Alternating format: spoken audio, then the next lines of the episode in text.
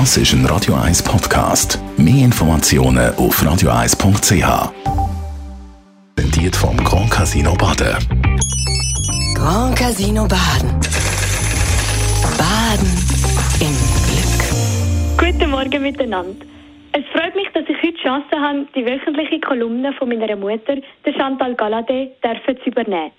Mein Name ist Amelie Galladay, ich bin 17 und engagiere mich in meiner Freizeit politisch als Co-Präsidentin vom Jugendparlament Kanton Zürich und als Mitgründerin vom Jugendparlament Winterthur. In wenigen Wochen stimmt die Schweizer Stimmbevölkerung über das Tabakgesetz ab, namentlich über die Volksinitiative zum Schutz von Kindern und Jugendlichen vor Tabakwerbung.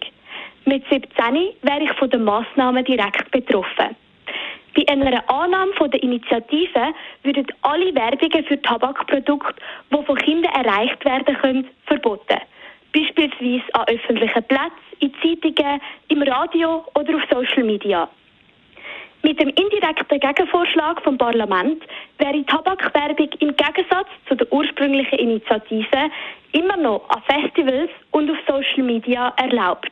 Also genau an den Orten, wo Tabakkonzerne das junge Zielpublikum erreichen können. Somit machen die Massnahmen im indirekten Gegenvorschlag aus meiner Sicht nur wenig Sinn. Zahlreiche Studien zeigen auf, dass Tabakwerbung durchaus einen Einfluss auf den Konsum kann haben Gemäss Sucht Schweiz fangen 90 Prozent von allen Jugendlichen aus Neugier an rauchen, worauf die Werbung einen direkten Einfluss hat. Das Rauchen ist die Hauptursache von allen vermeidbaren Todesfällen in der Schweiz. Jährlich sterben gemäss dem BAG 9500 Personen an den Folgen des Tabakkonsums. Und das allein in der Schweiz.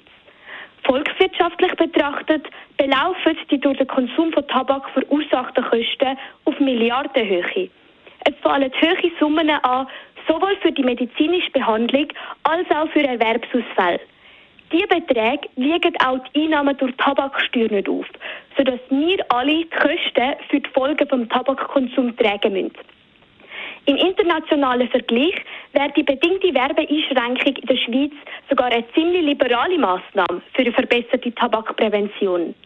Schließlich ist die Schweiz das einzige Land, wo das Rahmenübereinkommen von der WHO zur Eindämmung vom Tabakgebrauch nicht erfüllt hat da wir bisher keine Werbeeinschränkungen für Tabakprodukte haben.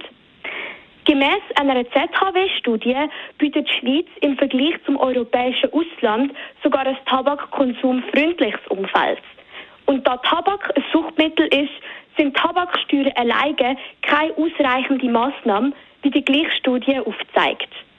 Ich persönlich sehe die Volksinitiative als einen ersten Schritt in Richtung besseren Jugendschutz als Teil von einem umfassenden Präventionskonzept.